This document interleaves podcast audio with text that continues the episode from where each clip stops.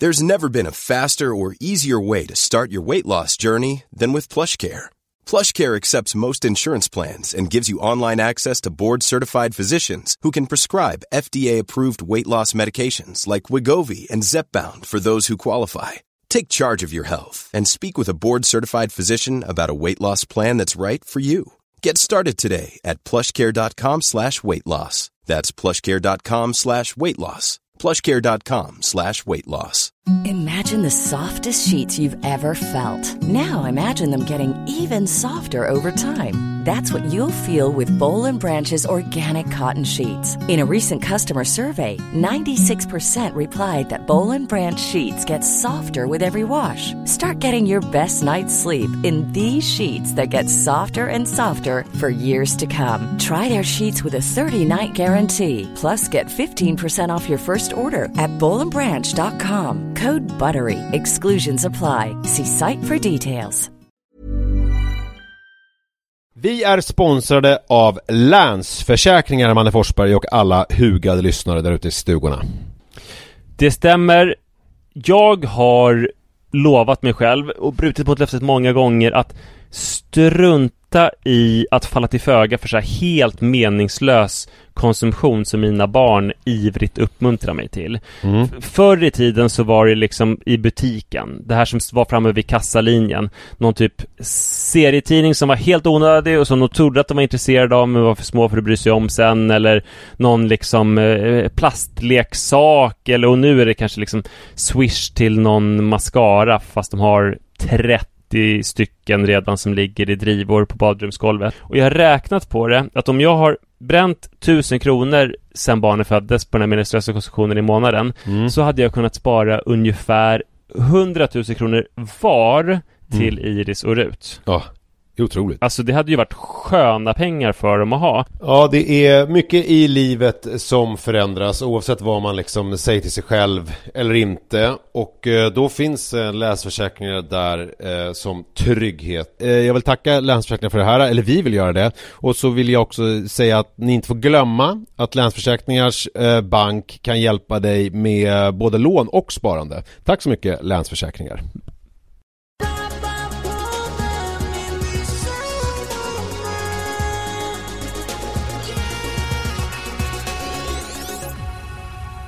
Hej och välkomna till Pappapodden avsnitt 288 Nej, Det Eh. är, 88 är det året Minna föddes. Nu är det det Ja, året som eh, eh, Jojo föddes. Alltså din Johannes. jäklar vad du har koll på dina syskon Mm. Välkommen till avsnitt 286 Yes! Och eh, jag är på Gotland och det är ju... Alltså det kanske man inte får säga, det är hemskt egentligen ju. Men vi hänger vatten typ. Och det kan man ju Nej. säga. Men anledningen till att jag gick ut så hårt var för att jag tycker att det finns någon, någon grej i mig som tycker att det är lite spännande. Ja, Eh, och jag, och det känns ju hemskt, det kan man ju inte säga nu när liksom eh, våra grödor eh, eh, torkar på åkrarna och vi måste nödslakta våra djur bönderna nödslaktas typ nu har jag hört Alltså att, Att bönderna nödslaktas också? ja det är liksom någon så här släkting till någon som bara skjuter av dem För att det finns för många av dem. Och de har det för hårt. Men det verkar ganska Jag har inte det, läst tidningarna så noga men jag såg någonting om någon nödslakt. Så att ett jobbigt år att det blir lite missväxt och, och torka Då skjuts man av alltså? Är det så hårt? Ja, förut så åkte de ju till Amerikat Men, eh, Där kommer man ju inte in längre. Nej exakt Ja, ja, vad hemskt. Nej men det jag skulle säga var att med alla de här brasklapparna, att jag givetvis förstår hur hemskt det är, så är det någonting som är lite spännande i att vi här har vatten ytterst sporadiskt under några tidpunkter på dygnet. Vi har ju inget kommunalt vatten här utan det är en sån här samfällighet så att vi har en, en brunn som några fastigheter är knutna till. Eh, och den sinar liksom, man märker ju vattenåtgången är som störst liksom vid eh, frukost. Eh, folk går upp och tvättar sig och gör frukost. Då tar det liksom slut på förmiddagen.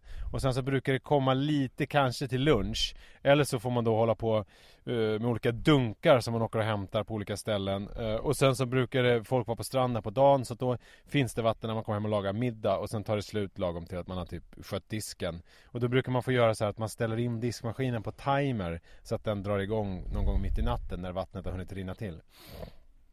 Eh, Så det är väldigt planerande kring det här med vatten och man märker ju hur mycket vatten man gör av med hela tiden och hur liksom viktigt vatten är. Eh, Mm. eh, Det visste jag ju i teorin tidigare men det är ju, står ju väldigt klart ju- just nu. Nu har du märkt det? Ja och för mig, du, du kan ju förstå vad som är jobbigast för mig när det inte finns vatten. Ja men du, du kan ju inte rengöra din rumpa. Exakt. Det går ju liksom inte.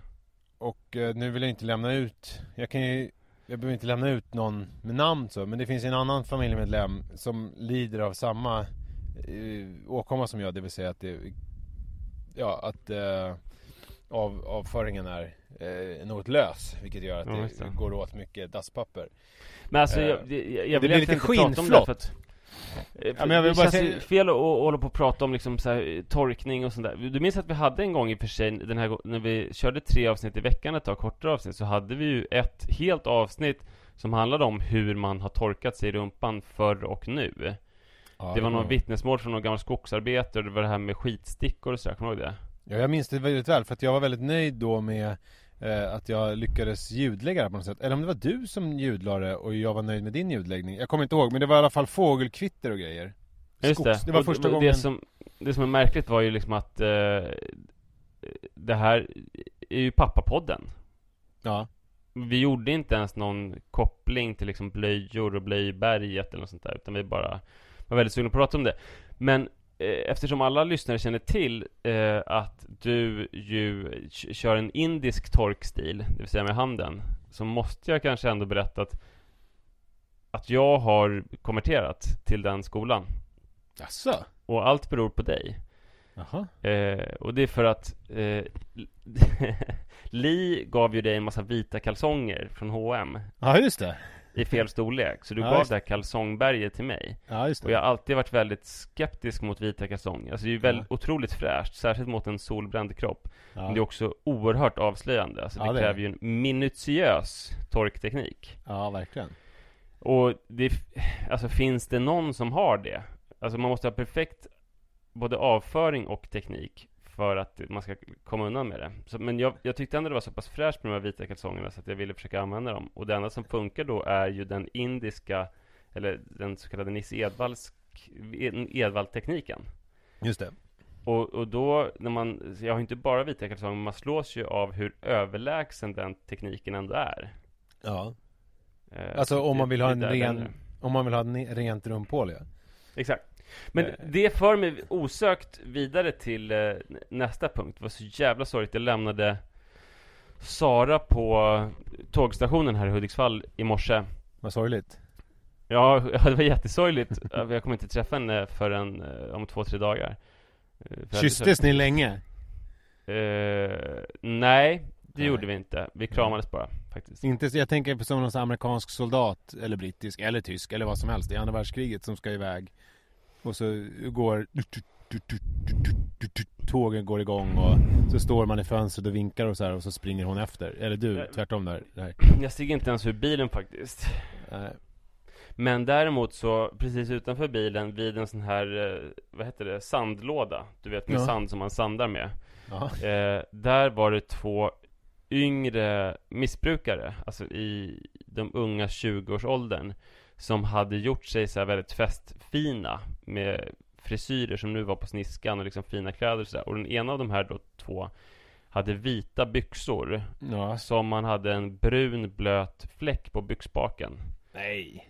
Eh, och så hade, höll de båda på, två på frenetiskt att samla torrt gräs från marken och lägga i en hög.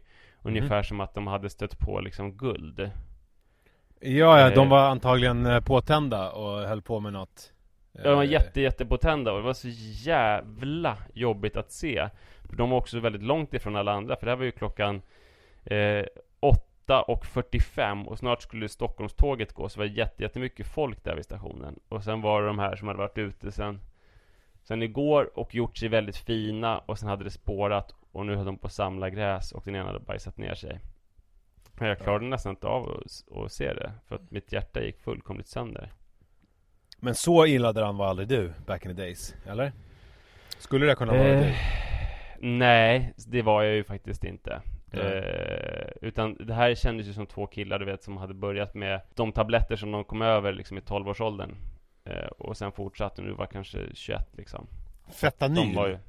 Ja, Rohypnol och kanske någon gobbe och sen heroin och du vet Vet du det? Krabba var ju någonting som jag tog ibland som var någon sån här internetdrog och sånt där Jaha. Man har ju inte koll på riktigt de här drogerna som finns nu för tiden Nej, jag har ingen aning. Jag, jag har ju läst mycket om fentanyl i tidningen. Ja, Att det är något eh, kemiskt heroin på något sätt. okej Ja men just det Som folk dör Ja. av i parti minut. Stay in school kids, säger jag bara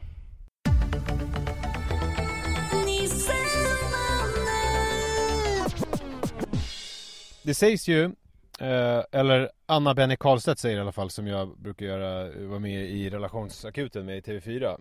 Att eh, skilsmässorna ökar på hösten och där tror jag att det är belagt med någon typ av statistiskt Jag tror inte det är bara någonting som hon häver ur sig Hon är ju trots allt psykolog och så vidare mm. Att eh, skilsmässorna ökar på hösten efter sommaren Eh, Och det går ju då inte att säga emot Att den här statistiken, den talar ju sitt tydliga språk och då har jag tidigare tänkt att eh, Eller lite till mans sådär har man väl tänkt att teorin är att man Att det är eh, sommar och man eh, har semester ihop och man umgås och man stöter och blöts mot varandra och man märker lite grann vad är det här för människa egentligen som jag lever med och vad har vi utvecklats till och sen så mynnar det ut i en skilsmässa på hösten. Men jag har nu fått anledning att revidera den här teorin kring varför skilsmässorna ökar på hösten. Mm.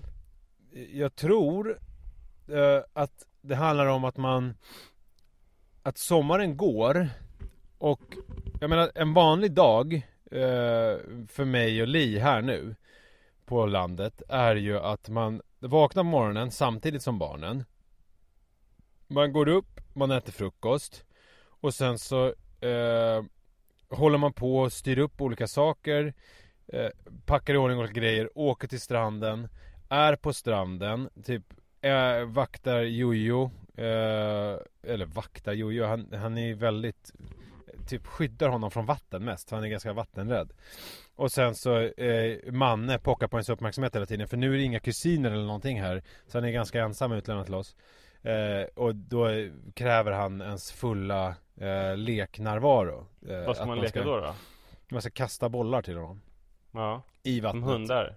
Ja men det är verkligen, det är lite som hund, så man står ute i Det vattnet. finns en springerspaniel här på udden, det är exakt samma sak. Ja, Att man ska kasta grejer till den i vattnet, så hämta den men har, har den här hunden också ett eh, Titta på mig, kolla på mig, titta på mig, titta på mig, kolla på mig, kolla på mig, titta på mig.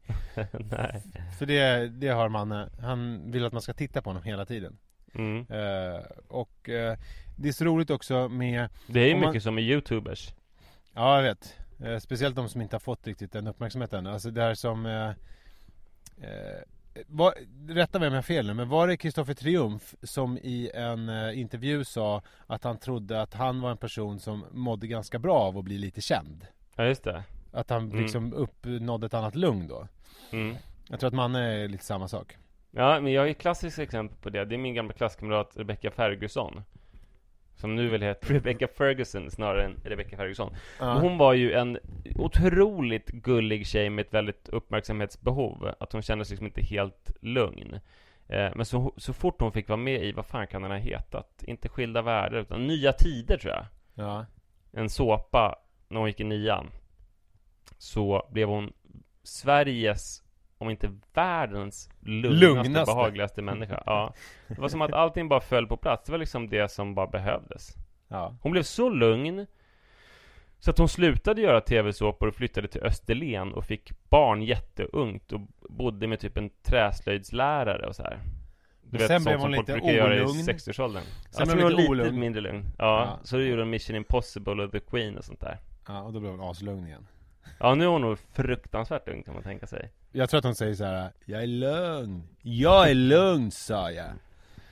Men jag hoppas du förstår när jag pratar med Rebecca Ferguson att jag tycker skitmycket om henne. Jag hoppas att du det förstår verkar som något annat. Jag hoppas att du förstår när jag pratar om min son att jag tycker skitmycket om honom. Ja, ja. Eh, Ja men i alla fall, så att det är ganska mycket Om som du går ut tycker på... om, jag hoppas du tycker om honom som jag tycker om Rebecca Ferguson. Ja det är ju tveksamt alltså, Man brukar ju skaffa så här, skaffa en pappa som tittar på dig som Manne tittar på Rebecca Ferguson. Efter att hon var med i Nya Tider vill påpekas. Ja, ja verkligen. Exakt. Mm. Ja, nej men eh, så att då går det ut på dels kasta bollar till honom i vattnet och sen så också eh, kasta bollar på honom på land. Mm. Eh, och sen så går det ut på att höra honom prata om olika EA7-tröjor som han vill ha och att han vill att man ska skaffa en mus till datorn och spela Fortnite på datorn. Eh, det, det, hörde vi, i, i, natt ville han inte somna utan han kom upp vid halv elva när vi satt ute och la sig bredvid oss på en sån här solbädd med täcke och kudde och pratade maniskt om Fortnite och uh, olika tankar och teorier kring det. Medan vi mm. andra försökte sitta och dricka ett glas öl och spela lite kort eller någonting. Ni var inte så intresserade av Fortnite? Nej, inte just då var jag inte jätteintresserad. Uh, alltså, men... Det påminner extremt mycket om mig. Ah. Ändå. Alltså att jag pratar om saker som folk skiter i. Alltså Moa fick ju ryta till mot mig. Hon bara, man du pratar liksom bara om sport. Eh, 80% om sport som du utövar och 20% om sport som andra utövar. Jag fick, jag blev, fick ju värsta identitetskrisen för det är väl sista en sån som jag ska prata om liksom. Alltså, Men så visade det sig att det stämde ju. Jag pratade om olika typ löparprofiler och jag pratade om Strava-segment och jag pratade om hur det kändes när jag cyklade runt i Forsa häromdagen och cyklade på väg 84 och höll på att bli påkörd av en långtradare. Sådana grejer. Och jag pratade om längdskidåkaren Johan Olsson. Alltså du vet. Jag fick ja. ju, jag, jag undrar vem fan jag har blivit egentligen. Men alltså, och fick jag vet. rätt. Det är också roligt att du frågar om jag vet. Alltså jag vet, Manne, vad du pratar om. Att du pratar om 80% sport. Och eh, olika... det är helt sjukt. Jag är inte ens intresserad av sport. Fast jag är väl det då på något vis. På något det, konstigt vis. Ja. Jag kommer ihåg i början när vi pratade litteratur. Minns du den tiden? Du och jag. Ja, för fan vad ja. nice. Ja, det var en härlig tid. Men i alla fall, det jag ska säga då är att så att mycket en del av dygnet går ut till Går ut på att man sköter liksom det dagliga, äh, logistiken. Och eh, det, det, är inte riktigt så att jag har träffat Li och eh, har någon slags åsikt om hon är rätt för mig eller inte. Jag har liksom inte, känner inte att jag har eh, Efter den här sommaren kan liksom fälla ett eh, utlåtande kring huruvida vi ska fortsätta vara ett par eller inte. Alltså det där känns som att det, det, underlaget är alldeles för bristfälligt för att fatta ett sånt beslut. Ja, det skulle vara eh, väldigt oansvarigt att skilja sig då. Ja, verkligen. Och därför tycker jag att det är märkligt att skilsmässorna ökar på hösten. Men sen har jag kommit på att det som händer är ju att man efter den här sommaren när man inte har umgåtts överhuvudtaget sen kommer in i någon slags vardagslunk när det ändå blir så här att man faktiskt möter varandra någon gång per dygn i köket eller någon är på väg till tvättstugan eller man liksom hinner utbyta några ord för att barnen faktiskt somnar i hyfsad tid för att de ska gå upp och gå till skolan. Och då hinner man prata lite på kvällen och så här. och då märker man att vad fan är det här för människa som jag har eh, gått hela sommaren bredvid utan att veta vem det är? Och så skiljer man sig. Ja men det kanske till och med så att man får panik att man tror att det är en främling i ens hem. Ja ja. Är som man ringer polisen man okay. känner inte igen den där personen. Man tror att det är någon som våldsgästar. Men, och, men sen då, man, men varför leder det till skilsmässa då? För att sen om polisen kommer och säger så här, nej men det där är din fru. Då, då, men, då kanske man bara, nej men det går inte. Ja, verkligen. Jag känner inte henne, vi kan ju inte vara gifta. Fast jag tror det är lite könsskillnad där. Jag tror att många män reagerar så här, wow, jag har en fru! men jag tror att många kvinnor är bara, eh, okej. okay. Det var jag kanske inte så sugen på. Är det därför som Faktiskt. kvinnor oftast är de som uh, uh, Det här är, här är inte styrkt med Anna Benny Karlsson eller någonting Det här är någonting som jag bara har hört att det är men det är oftast, oftast kvinnor som vill skilja sig Ja, ja. Nej, men så är det Ja, och är det då för att de då eh, är lite mer såhär okej okay, När de blir då förvånade över den här mannen som är hemma Medan mannen blir såhär Fan ja, vad nice! Tuttar! Egna tuttar att ta på! Exakt, för kvinnor brukar inte tänka oftast att uh, vad kul, det är en främling som jag är gift med Utan bara, det, det, känns ju inte så bra. Men, men män är mer så bara Lifehack, jag har en fru fast jag inte ens vet vem det är. Bröst. Alltså grovt eh, förenklat då eh, Såklart. Ja um, Eh, fan ska jag få slutkläm på det här? Jag känner att jag kommer av mig lite grann. Ja, nej men så det ska bli, spä- så här, det ska bli spännande nu att se när vi kommer hem till stan igen och vardagen börjar, vem det egentligen är gift med och om det är så att det är någonting jag vill fortsätta vara. Det ska bli intressant.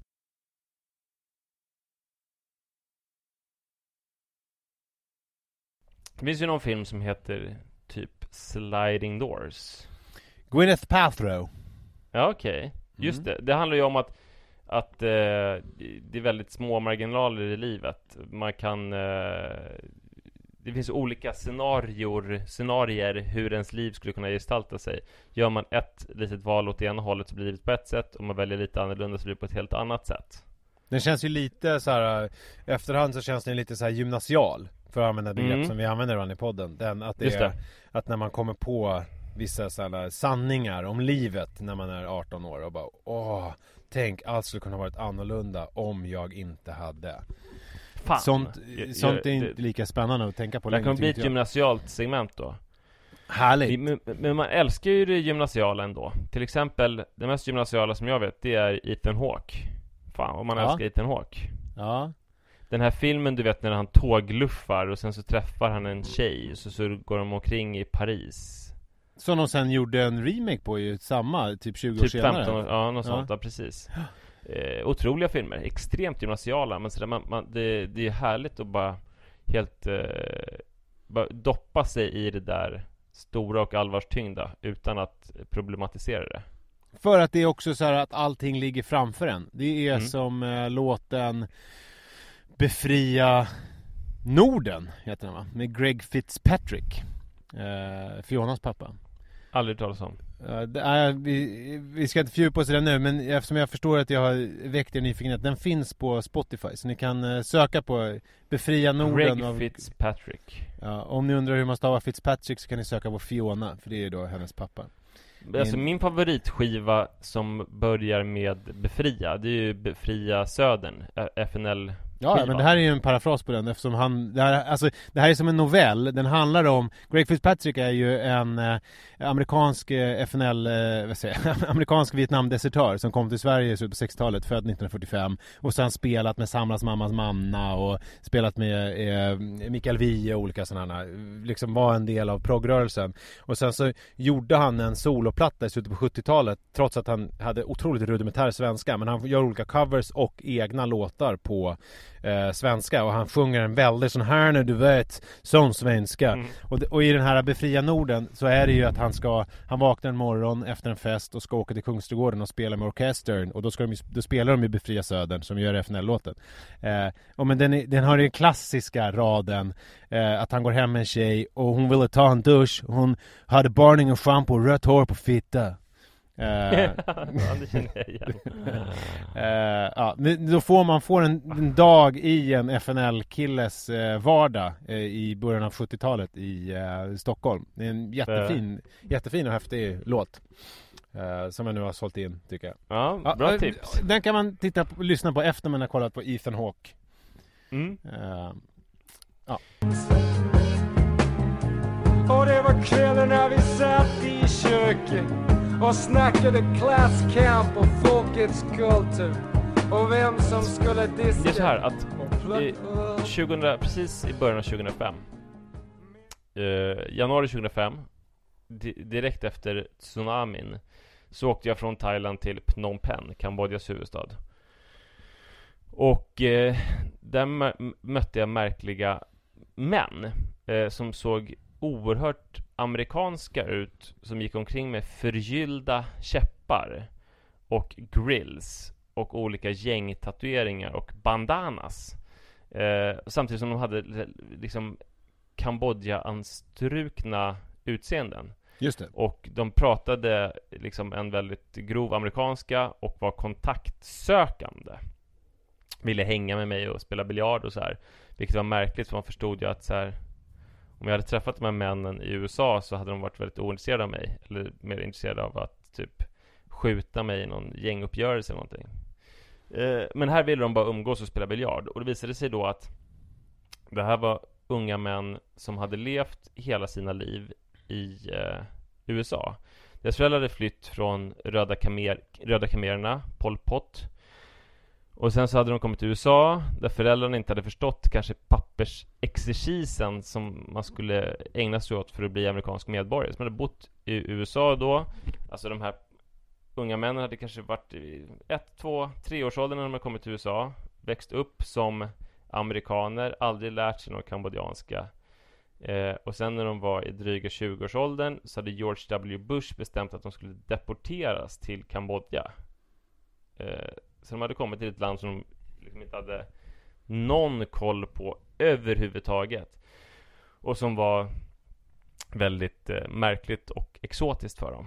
Eh, Ja. En av de här gangstrarna, de hade varit med vet, i Bloods och Crips och sådär. En av dem sa att hans största oro Andra oro är kanske viktigare och större saker Men en, en som jag pratade med, hans största oro var att de inte skulle Att tjejerna i Kambodja inte skulle ha någon booty eh, Men sen så blev han, för han tänkte sig att asiatiska tjejer har inte det. Men sen så sa han att han blev otroligt glatt överraskad När han såg att typ alla har booty För att de eh, bär liksom tunga vattenspannar från tidig ålder och bygger upp en rejäl rumpa. Det här är ju Eh, inget väldigt- argument man hör så ofta Alltså när man pratar om eh, sån här deportering av eh, illegala invandrare i USA Nej. främst. Jag tänker nu på tapeten med de här mexikanska familjerna som har satt sig i fångläger och sådana det, det är ju sällan att det, att det tas upp Att det är Men hur ska vi göra med the booty on the other side? mm. mm. Intressant. Vad spännande att du har träffat dem där på riktigt. Det har jag faktiskt aldrig hört. För jag har ju någon gång sett någon brottstycken av någon dokumentär om dem där på SVT. Eh, kommer jag ihåg. Eh, om de där gangsterna. Och det är otroligt fascinerande. Eh, Ja, men- men jag kan säga så här att om man går omkring i Phnom Penhs eh, gator i natten så lägger man garanterat märke till de här eh, männen.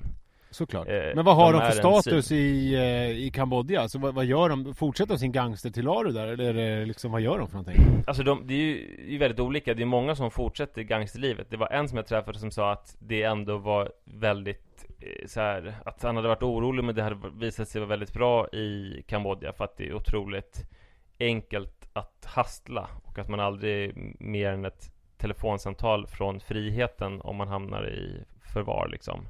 Ja. Eh, men så finns det ju folk som har jättestora problem eh, Som får verkligen hanka sig fram Alltså om, om man kan få pengar från USA Så kan man ju leva ett ganska gott liv i Kambodja Eftersom folk tjänar ungefär en dollar per dag där eh, det. Så det, man behöver inte ha jätterika vänner i USA För att klara sig ganska bra i Kambodja Men så finns det de som inte, liksom inte har något och som inte får några pengar Och de får ju ett fruktansvärt liv när de plötsligt ska då kanske Antingen försöka begå brott och tjäna pengar eller då jobba som liksom diskare och tjäna en dollar per dag. Men hur pass inte- solidariska är Bloods and Crips? Alltså i, liksom skickar de pengar till sina stackars eh, deporterade kamrater? Eh, asiatiska Det- det- kamrater? Det, det vet jag faktiskt inte, men, Nej. men eh, Sen är det så att de, de kambodjanska gangstrarna är ju väldigt illa sedda i Kambodja. Alltså de ses ju inte som superstabila eh, människor. Och så är det väldigt vanligt med grovt missbruk och att man råkar ut för psykiska problem när man deporteras till ett land som man inte har någon eh, relation till egentligen.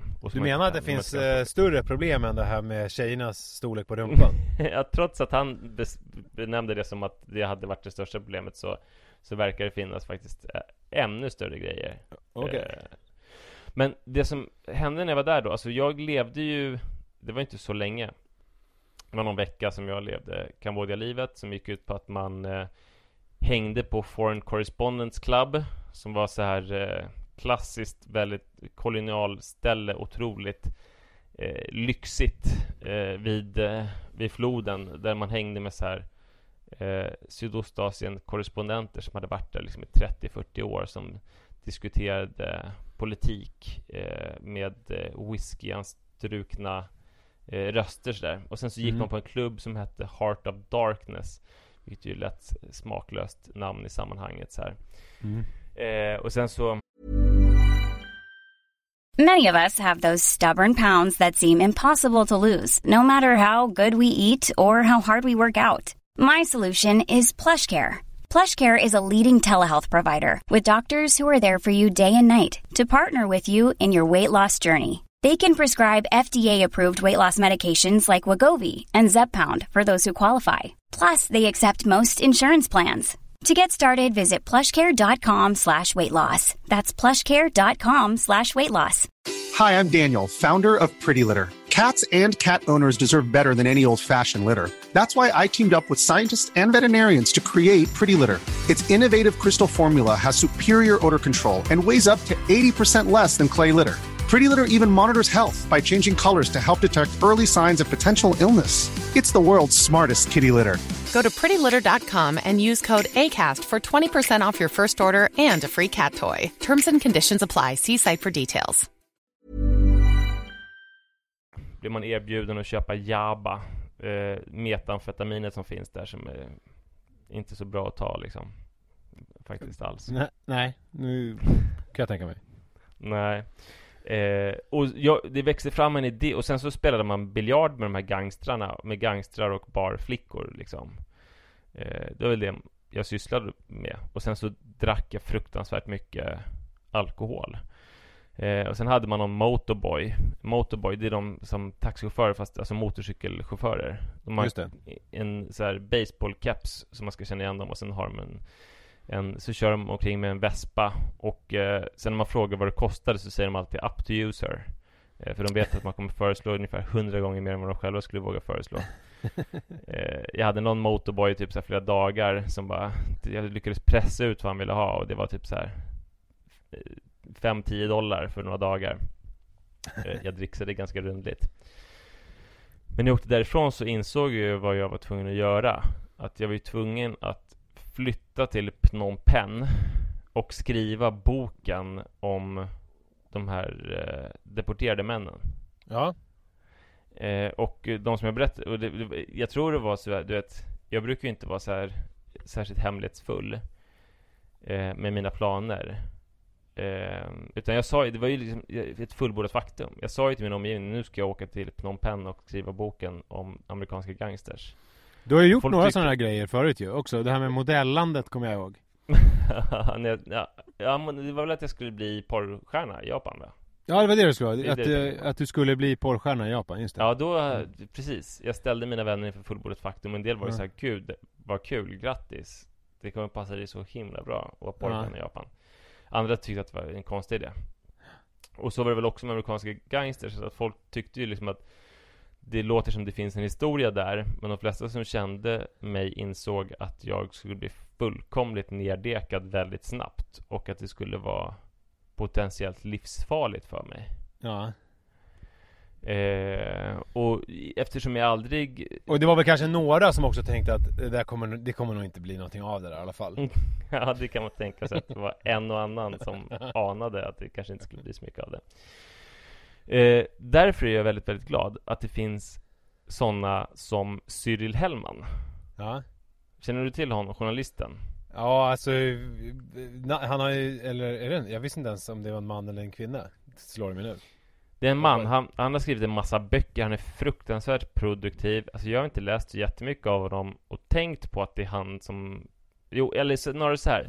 Jag har nog läst jättemycket av Cyril Hellman utan att tänka på att jag läste någonting av Cyril Hellman. Jag har inte läst hans böcker, men det har varit svårt att liksom undgå att läsa saker av honom eftersom han har skrivit massa essäer liksom i, i Svenskan och i DN och sen har han varit redaktör för Rockmagasinet som jag läste flitigt eh, förut och för Situation Stockholm och sådär. Sen har funnits liksom lite överallt. Det är ett bra namn. För några år sedan, eh, ja verkligen, sjukt bra Mm. namn. Men sen för några år sedan, och det har jag missat, eh, jag har väl inte missat det, men jag har förträngt det. Jo, jag hörde, jag har hört talas om det tidigare, att Cyril har träffat eh, de här gangstrarna som jag också hängde med. Ja. Eh, jag minns att, alltså för liksom bara något år efter att jag träffade dem så hörde jag talas om det. Han skrev något reportage i typ Rodeo eller någonting om det och det kändes så här att jag ville inte ens läsa det för det kändes som att, så fel att han hade träffat mina gangstrar liksom, om du förstår. Ja. Ja, verkligen. Men nu, nu är det väldigt långt borta, så nu läser jag eh, Mitt mörka hjärta som är en bok som kom för några år sedan som handlar om när han hängde med de här gangstrarna och kom ungefär en miljard gånger närmare dem än vad jag gjorde. Och han, Ja, ja. dessutom så, han träffade dem första gången oktober 2004, det vill säga tre månader innan jag träffade dem. Hmm. Så, och sen så åkte han dit jättemånga gånger. Och eh, tror du att han dekade ner sig då? Nej. Jo, något så ända inåt helvete Jaha, han gjorde det? sig. Ja, Jaha. eller han var redan väldigt nersupen och nerknarkad när han eh, åkte till Kambodja. Men Ja. det var Kambodjaresan som liksom var spiken i kistan. Han vaknade upp på nätterna och skrek av ångest och förtvivlan och halluc- hallucinationer Eh, och liksom levlade sitt missbruk och hamnade på botten samtidigt som han umgicks med de här amerikanska gangstrarna. Och han blev jättegod vän med en gangster som hette Hawaii eh, för att han var från Hawaii som sa liksom att Cyril eh, jag tycker verkligen om dig men du, du, du är verkligen en missbrukare. Ja. Och Cyril bara ja, så är det nog. Eh, och det, här har vi väl, och sen så handlar boken, boken handlar då dels om Cyrils eh, Kambodjaresor men också om hur han sen eh, försökte bli nykter. Ja, okej. Eh, och det var liksom jobbigare att försöka bli nykter än att åka till Kambodja och hänga med gangstrarna. Så att, alltså det det här är ju verkligen sliding doors. Cyril Hellman har skrivit... Skillnaden är så här ändå att Cyril Hellman, han är ju på riktigt en skribent som får saker gjorda. Han kan vara sådär neddekad och ändå göra intervjuer och trycka på en bandspelare och skriva en väldigt intressant bok. Det han beskriver är ju liksom mitt liv om jag hade varit lite mer välfungerande. Alltså jag tror att det som jag hade fått uppleva är ju det här vakna och skrika i natten och vara totalt neddekad. Men kanske inte att lyckas sätta på en bandspelare eller skriva ut text eller skriva fängslande reportage och sådär. Men det är ju också intressant för att då blir det ju så här, vem är mest välfungerande? För du, trots eller tack vare att du inte är lika välfungerande som Cyril Hellman slapp ju då att utsätta dig själv för eh, den kambodjanska frestelsen. Ja, Förstår du hur jag tänker? Ja, ja men jag, jag, jag kanske då jag, jag, jag var ju yngre också, så jag hade väl inte kommit lika långt i mitt missbruk som Cyril Hellman hade gjort. Och därför så kunde jag liksom sätta stopp. Och det var ju inte så långt efter min resa som jag slutade med alkohol och droger. Det var väl liksom kanske tre, tre år senare eller något sånt där. Jag skulle gärna vilja dra paralleller mellan dig och Hasse Ekman, filmregissören.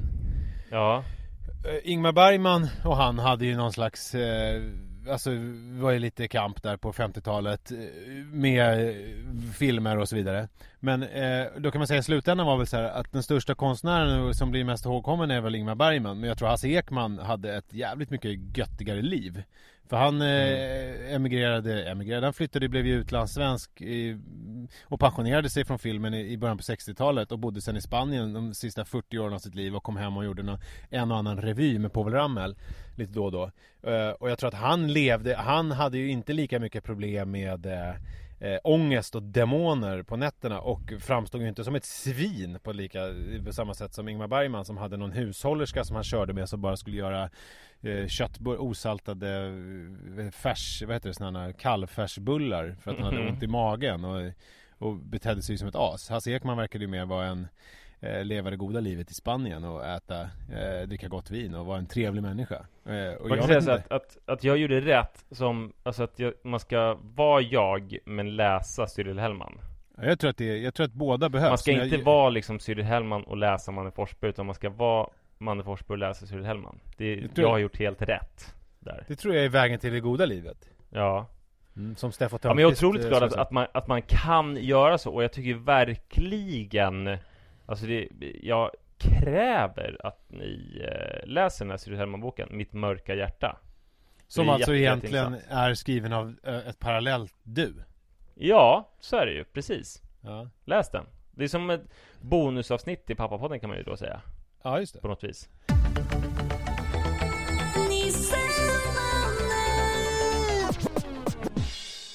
Eh, En del, ytterligare ett avsnitt av den delen av podden när jag pratar om att det är häftigt med barn för att de får en att utsätta sig för saker som man inte skulle utsätta sig för annars. Eh, jag har ju tidigare pratat om, tror jag i alla fall, i alla fall tänkt på ganska mycket att man får träffa människor som man aldrig skulle ha träffat annars. Alltså man... Eh, eh, Verkligen.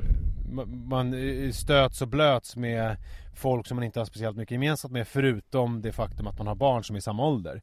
Det här Men var en, ju... klass, en klassisk grej också, det är det här eh, när eh, lilla Manne ville att du skulle ragga på 12-13-åriga tjejer på Gotlandsbåten. Exakt. Det är ju någonting som du inte gör till vardags. Får man hoppas. Fan, det här har jag glömt bort. Åh gud, det var ju, det var ju många år sedan nu. Eh, Ja, det var det ja, kanske. Ja, ja, det var ju, ja. eh, verkligen. Eh, Jag hade inte heller vetat... En jobbig grej som jag får göra hela tiden det är att vi Iris tycker att jag har en del bra berättelser Jaha. Så kan vi stå liksom, jag pratar med några människor Typ här, min faster Britt eller någonting Så säger Iris, ja men berätta det där nu Och så säger jag, nej men det ska jag inte berätta Men då kommer ju då Britt, eller den jag nu träffar säga Jo men berätta det som Iris säger att du ska berätta Och det kan ju Ja. vara då helt, helt olämpliga berättelser Men till liksom exempel? konstiga. Vi- Ja men till exempel om missbrukaren som hade bajs på byxan Alltså vet, vad som helst Okej. Som inte passar, men som Iris känner Hon har ju liksom näsa ändå för bra berättelser Fast hon inte Kanske näsa för vilka sammanhang man ska dra de här berättelserna i Just det. Eller det kan vara också så här, alltså hon, hon gillar ju då Nu blir det lite bajstema här, men hon gillar ju också så här mina Bajsa på mig berättelser Hon eh, älskar den här när jag tog en löptur eh, på Gilitrawangan Och eh, bajsade på grunt vatten under löpturen Ja, just det. Så den får du dra. Sådär Ja, så, sånt där kan jag ju få dra liksom För min faster då som jag inte har träffat på länge Ja, och det skulle Jo. du inte få... Och det är ju en sak som inte skulle hänt dig om du inte hade barn. Nej Att du verkligen stod där med faster...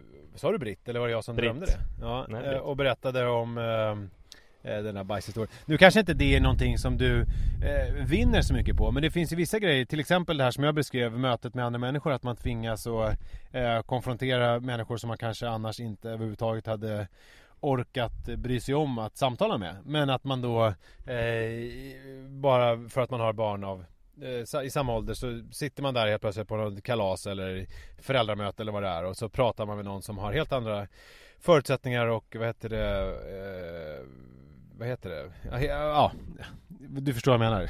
mm. Jag tappar orden här, får jag fasi. Helt andra erfarenheter är det jag försöker säga, än en själv. Och som gör att man på något sätt eh, berikar sig. Nu, eh, det som har hänt senast var att vi var på Gröna Lund. Och eh, minnesgoda lyssnare vet ju att förra året var ju då var ju man alltså en penna ifrån att få åka allting. Alltså vara 1,40. För de, när han stod under den där pinnen så var det en blyertspenna som de höll emellan. Så att det var liksom luft emellan honom och pinnen vilket gjorde att han inte fick åka de saker som är 1,40. I år var det ju, klarade han med god marginal. Vilket då öppnade upp eh, en ny eh, låda i eh, mitt liv.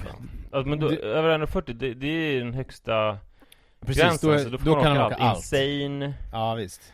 Och sen Eclipse, nej vänta vad heter Den den får man åka. Eclipse får man ju åka, den får ju, har ju du åkt med Iris, har, har du inte det? Eller har jag Jo just, det? jag vet bara inte vad de heter, för jag tänker det, de värsta som finns på Gröna Lund är ju Insane Ja. Som är berg och dalbana som, eh, där liksom kapseln som man sitter i roterar i sin egen Whiplash axel kallar jag den för. Whiplash kan jag tänka mig. Och sen så finns ju också en fritt fall som tiltar helt, vad heter den då? ja, den heter Tilt. Nej, den heter, eh, den heter, vad heter det? Eh, vad heter han som flög nära solen och smälte vingarna? Ikaros Ikaros, exakt. Eh, Ja det är väl de två värsta som finns på Gröna Lund nu för Ja. ja. Och då ska jag göra besviken med en gång att ingen utav dessa har jag ännu åkt. Eh, Vad fan Ja, men, och det har inte med mig att göra utan det har ju, eftersom jag gör det som mannen vill göra Men Mm. han vill inte åka Insane han vill inte åka Ikaros Och jag kan säga så här, jag pressade inte honom att åka dem Nej, det Eh, är rimligt Ja det är rimligt, men däremot så, jag har ju aldrig åkt fritt fall i hela mitt liv Eh, Har du inte? Eh, men nu har jag fan. gjort det. Men nu har jag ju åkt fritt fall. Eh, Ja. För den kom ju, den fanns ju inte när vi var barn. Utan den kom ju när vi var typ tonåringar eller någonting. Och då var, det, då var det inte aktuellt för mig att åka de där. Jag tyckte inte att det var kul längre då. Men nu åkte jag ju fritt fall och det är ju Alltså det är ju dödsångest alltså. Det är ju såna här, du vet när man eh, Såna här klassiska mardrömmar när man liksom Vaknar till med ett ryck Precis när man Mm. somnar och tror att man faller. Alltså den här, det är ju en riktig dödsångest. Men det är också Eh. fortare än man tänker sig att ett fritt fall ska vara. Ja men det är för att det är I, så I kort de här mardrömmarna så tänker man ju säga att det går lite långsammare ändå. Det går ju Ja, men det- väldigt, väldigt, väldigt fort Men Det är för att man är så nära marken. Jag tror ett fritt fall, om man säger man hoppar ut från eh, 10 000 meters höjd, då är det ju, upplever man det då så långsammare eftersom man bara faller fritt i flera minuter innan man, mm. innan det blir de där sista 80 meterna. Ja men sist som- jag åkte fritt fall så minns jag tydligt Alltså Sara brukar ju liksom dela upp oss Att hon kanske går iväg och åker något och sen går jag iväg och åker något För att Iris har ju ännu inte längden inne för fritt fall Då Vadå, du åker den själv då? Ja visst, det gör jag Lite motvilligt Men jag tänker man passa på när man är där Nej inte motvilligt, utan jag åker bara Helt enkelt Det är Och ju jag tycker det- imponerande. Ja men det är ju läskigt alltså, men Då sitter man där och sen så Då, då satt jag bredvid några främlingar och Då skrek jag när vi kom fram. Vilket ju inte är riktigt okej att vara ensam man som skriker när man kommer ner. Och då var ett skrik inte av fartglädje utan av liksom lättnad över att man hade överlevt mer. Så vi, Ja. vi åkte ner, jag satt helt samvete och bara Wah! Skrek jag och de tittade på mig och tyckte jag var väldigt, väldigt märklig. Ja men jag, jag gjorde en liknande grej, för jag satt, jag skrek ju sådana här eh, Bara när vi ramlade ner så att säga Men jag satt bredvid en finlandssvensk kille Vet jag eftersom vi pratade i kön Som eh, var väldigt van att åka fritt fall märkte man För man Ja. blir ju avtrubbad ska man ju säga Alltså det är ju konstigt men när man har åkt den några gånger och så här, då blir man ju inte alls lika rädd längre och det blir inte alls lika mycket ångest. För sen åkte jag den här, eh, heter den katapult? Som är lite liknande fritt fall fast istället för att åka upp långsamt så skjuts man upp och sen stannar man där uppe och sen så åker man ner och sådär. Den är ju mycket värre för den är ju oberäknelig. Ja men den, då tyckte jag bara, då var jag liksom, då skrattade jag bara och liksom jag och Manne Asså? pratade med varandra och då var jag ju helt, i en helt annan. Och sen så åka den här Jetline, eh, berg och dalbanan, eh, den, den älskade Manne så att då fick vi liksom hålla på och springa fram och tillbaka så det var ingen kö. Så att vi bara åkte en gång efter gång efter gång. Men till slut så var jag tvungen att pausa, fick han åka själv för jag höll på riktigt på att kräkas. Mm. Eh, men det Men som för mig är... handlar det mycket om, jag ska bara säga att för mig handlar det mycket om självövervinnelse. Det är väl därför jag åker grejer. För att jag har varit så vansinnigt rädd för sina saker. När jag var sex år så åkte mamma och jag till Gröna Lund, bara hon och jag, vilket ju var stort. Och så åkte jag Nyckelpigan och storgrät för jag tyckte det var så jävla läskigt. Och mamma blev väldigt bekymrad så här, hon var Men Manne du är liksom sex år och det här är Nyckelpigan. Eh, men jag tyckte det var hemskt alltså. Jag tyckte det var så läskigt och fort och brant och jävligt. Så att nu försöker jag väl liksom Ja, vinna Det är så roligt, alltså, det är synd att psykoanalys är så off när det gäller liksom mode med sånt där. För att det, men det känns som att du skulle vara en dröm alltså. För det känns som att hela ditt liv är en kompensation för din barndom på något sätt. Ja, så är det ju. Eh, och de här olika faserna. Anala fasen, orala fasen och allting. Eh, Mm. Jag tror det, det skulle vara guld. Men eh, det som jag, jag tycker precis som du att det är härligt att utsätta sig för de här sakerna. För att eh, Li, hon vill ju inte. Alltså hon säger så här, nej jag tänker inte göra det. Alltså kategoriskt bara vägrar. Eh, och då steppar jag ju upp och så liksom, så här, men, men vi gör det tillsammans mannen. Det blir liksom kul, du och jag gör någonting ihop. Och så blir det ju en dubbel känsla av att man gör någonting ihop men sen också att jag utsätter mig för någonting eh, som jag inte skulle ha utsatt mig för om jag inte hade honom. För till skillnad från dig så har inte jag någon sån här inre drivkraft på det sättet att jag utsätter mig för grejer. Eh, utan, men, men med lite påtryckning utifrån så eh, gör jag det ju och då blir jag ju väldigt nöjd efteråt så att säga. När man då hamnar utanför sin comfort zone. För att det, är det någonting som är utanför min comfort zone så är det att sitta eh, 80 meter upp i luften och vänta på att falla ner handlöst till marken. Eh, det, det, det är inte... Jag är mer kärlekstunneln eh, faktiskt, om jag ska vara... Och den är jävla fin alltså. Eh, det var ju väldigt roligt, för apropå Apropå Gröna Lund, om man nu ska fortsätta prata om det Vilket man ju ska eftersom det är jag som bestämmer Det är ju faktiskt 50% av podcasten Mm, är min Visst. Trots allt eh, Jojo ville åka Blå Tåget Mm. och, och, Den är och jag, läskig och, och jag var så här, tyckte liksom, nej men Det är spöktåget alltså, det, det Du vet inte riktigt vad du jag, jag, jag tycker inte du ska åka det för att det kommer vara Det kommer vara läskigt liksom. Men sen så gick jag iväg och skulle ta De har ju såna små goda munkar med hål i och en liten espresso gick jag iväg och skulle köpa. Och sen så, då var det lång kö där, sen när jag kom tillbaks Då möttes jag av liksom en traumatiserad Jojo och Li För att hon hade ju bara, ja men det är klart vi ska åka den Men han hade ju blivit eh, Han hade ju såklart inte alls fattat vad det var han gav sig in på Nej, det är ju skit, den är Eh, skitläskig. Ja och nu är den ju värre för att nu är det ju också eh, en em, fysisk sensation så tillvida att den vagnen håller på och skakar och det liksom kommer grejer på ryggen från vagnen som tar på en och sådär. Så att det var ju, ja han fick ju sitt Ja han fick ett litet trauma där. Det är ju bra för det blir minnesvärt, det har vi konstaterat tidigare. Mm. En annan grej som jag utsatte mig för som jag inte rekommenderar andra Det var ju att jag då när Jojo var sådär ledsen över det här med spöktåget och allting så Och att han inte fick åka de här radiobilarna, små radiobilarna för att han var för kort Så åkte vi de här kaffekopparna Och det är ju Det kan ju förstöra en eftermiddag alltså För att det snurrar så mycket i huvudet efteråt Men det gjorde jag för hans skull De brukar ju åka ungefär 100 gånger som det är Ruts absoluta favorit. Du är galen alltså Du är, Men, ga- men du det är ju galen. taskigt, jag ska säga det är taskigt överhuvudtaget att ta Joel till Gröna Lund, eller kanske smart att ge honom olika trauman eftersom han är väl ungefär 20 cm kortare än Manne var i samma ålder. ja, men det det vet vill han inte om. Nej, men det vill säga han kommer ju vara då jättegammal när han kommer upp i den eftertraktade 1,40-gränsen då. Ja, han kommer ju vara... Men jag och tror också kanske det... ha liksom kompisar som har åkt länge. Ja. Så Men att tror- fan ge honom trauman eh, så att han håller sig där bort, borta från det. ja, ja, du menar så ja, att han inte Ja men det vill skulle vara bra om han var som jag som tycker att nyckelpigan är jätteläskig och som Mm. helst slipper Gröna Lund ju. Ja, det är sant. För annars kan det bli problematiskt i framtiden tänker jag.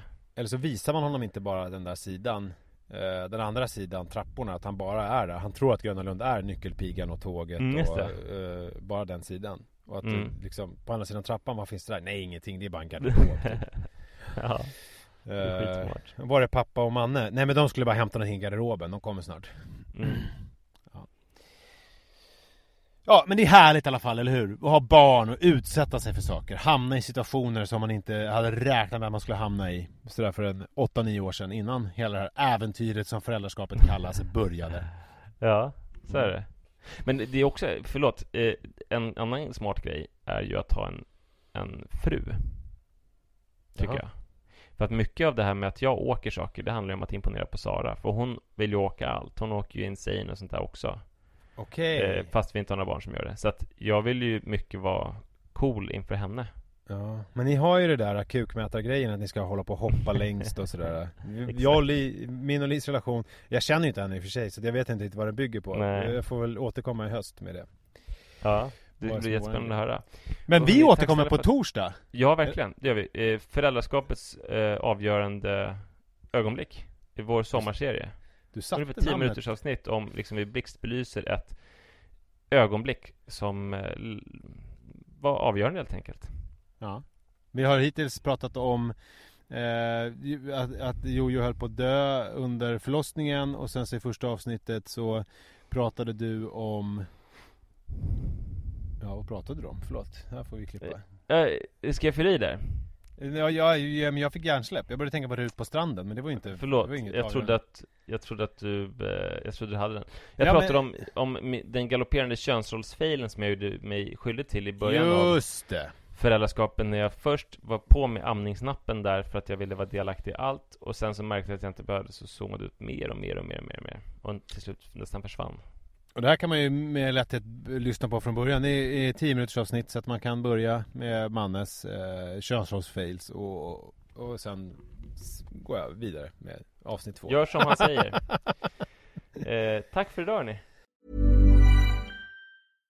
Imagine the softest sheets you've ever felt. Now imagine them getting even softer over time. That's what you'll feel with Bowl and Branch's organic cotton sheets. In a recent customer survey, 96% replied that Bowl and Branch sheets get softer with every wash. Start getting your best night's sleep in these sheets that get softer and softer for years to come. Try their sheets with a 30-night guarantee. Plus, get 15% off your first order at bowlandbranch.com. Code BUTTERY. Exclusions apply. See site for details.